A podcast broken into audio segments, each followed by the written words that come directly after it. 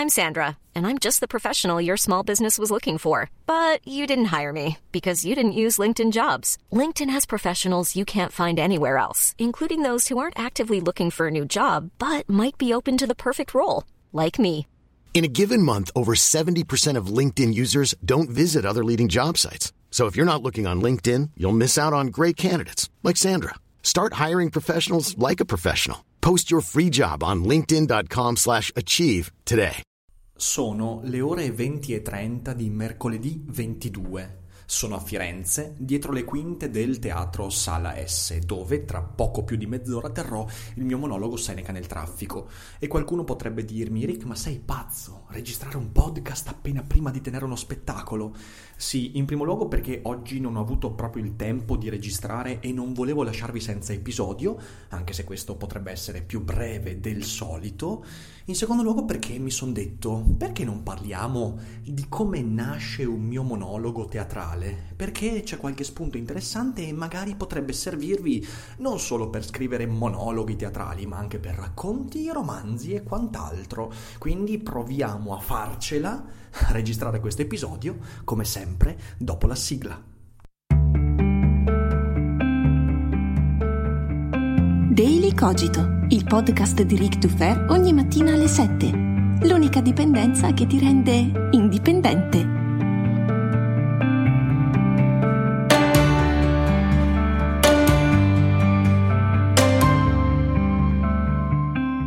Tutti e bentornati anche questa mattina qui su Daily Cogito. Io sono Rick e sì, l'ambientazione in cui registro questa puntata è abbastanza imbarazzante, non solo perché la qualità dell'audio sarà terrificante, sono nello spogliatoio, c'è un rimbombo devastante e solo in fase di post-produzione capirò se l'episodio sarà pubblicabile, ma io ci provo.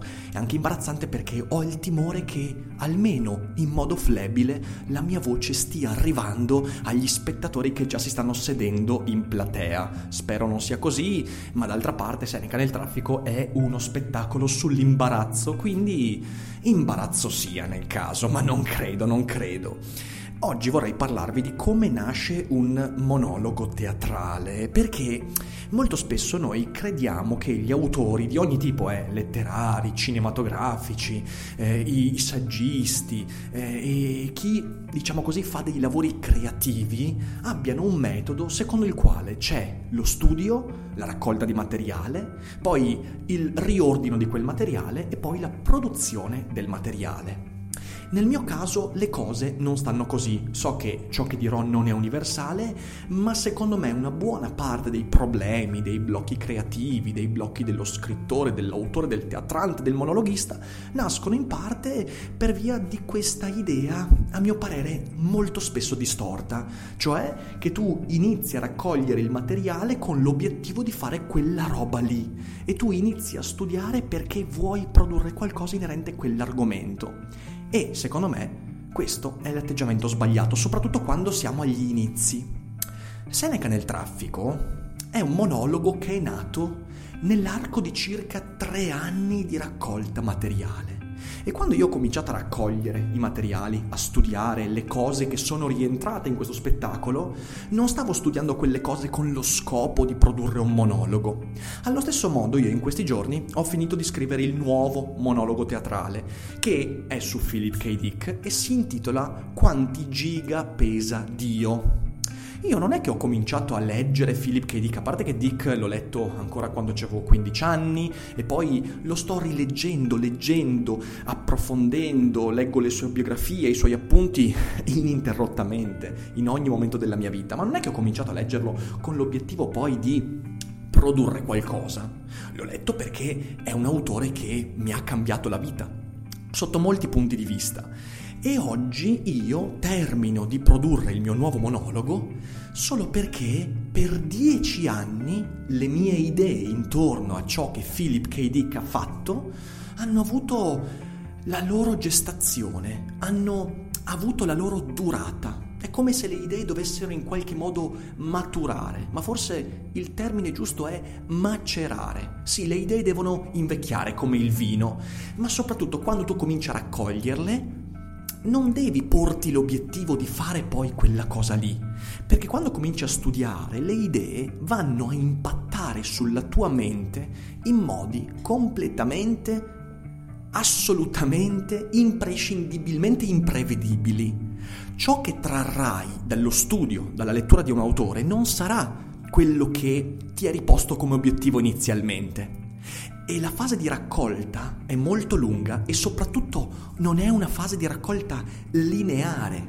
Per esempio, lo stoicismo che ho così tanto approfondito per scrivere e produrre Seneca nel traffico, io l'ho raccolto, l'ho approfondito, l'ho studiato in concomitanza ai materiali che ho raccolto e studiato su Philip K. Dick, mentre leggevo un sacco di altre cose, ne studiavo altre, che poi in realtà, fino a questo momento, non sono entrate in lavori, in rielaborazioni, in opere creative.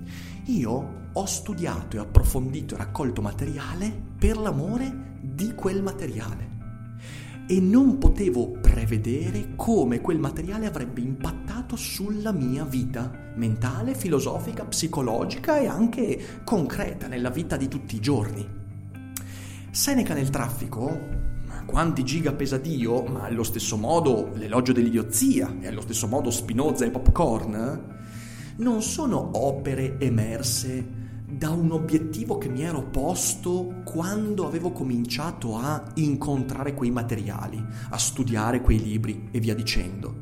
Sono opere che spontaneamente, inevitabilmente mi verrebbe da dire, sono emerse in me, perché poi io ho il pallino della rielaborazione e per me poi a un certo punto è inevitabile prendere un corpus di materiale molto vasto che ho approfondito, studiato per lungo tempo e tentare di rimescolarlo in una prospettiva diversa.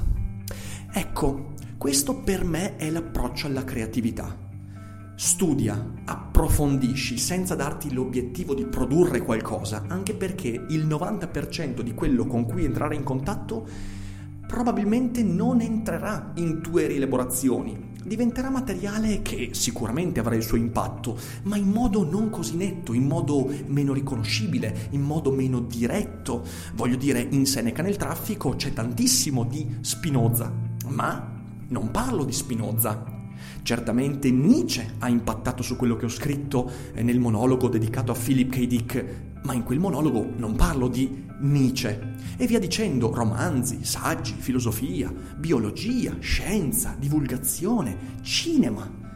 Tutto quello con cui entro in contatto è potenziale materiale di futura rielaborazione, ma se io comincio a pormi l'obiettivo di studiare quell'autore per trarne qualcosa, quell'autore chiuderà le sue porte, inconsapevolmente ovviamente, ma lo farà. E se io riuscirò a trarne qualcosa, fidatevi, sarà in modo completamente diverso rispetto a come l'avevo previsto. Perciò ecco io oggi in questo molto più breve podcast, perché ripeto non posso dilungarmi troppo, fra pochi minuti devo andare sul palco, eh, devo dire che è molto interessante registrare il podcast appena prima di andare sul palco, questo mi darà degli spunti anche per il monologo dicevo, se volessi dare uno spunto di riflessione del materiale utile per essere rielaborato è questo.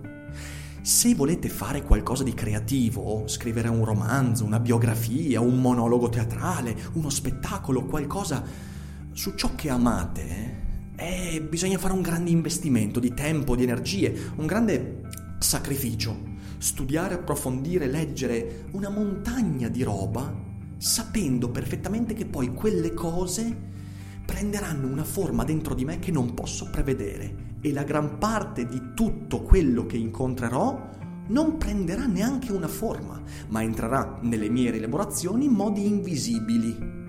Ma senza quella fase di raccolta materiale a cui consegue un lungo tempo di macerazione, io non trarrò mai nulla di fecondo. Poi dedicherò un'altra puntata a questo concetto, alla creatività, a cosa si deve fare durante il periodo di macerazione e magari vi parlerò anche dei periodi di scarsa creatività, che ovviamente sono parte integrante di quella maturazione, ma non significa che in quei periodi io debba stare con le mani in mano, anzi sono forse i periodi più importanti per fare le cose molto molto concrete al fine poi di trarne cose originali e interessanti.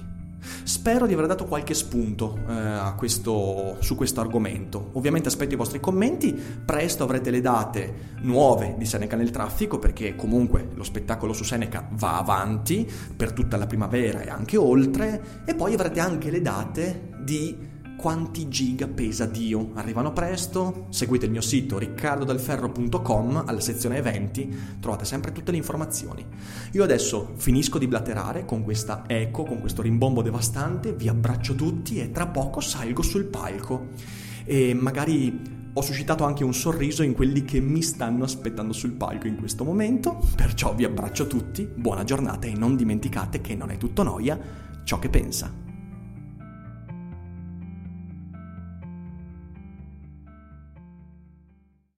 Vuoi seguire i grandi chef?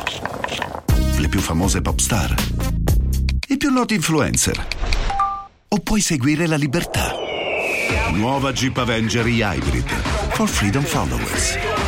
Nuova tecnologia Hybrid con cambio automatico, select terrain e infotainment da 10 pollici. Nuova Jeep Avenger, benzina ibrida ed elettrica, tutte alla stessa rata con incentivi Jeep. Prova la nuova Hybrid sabato 18 e domenica 19. Info su jeepofficial.it.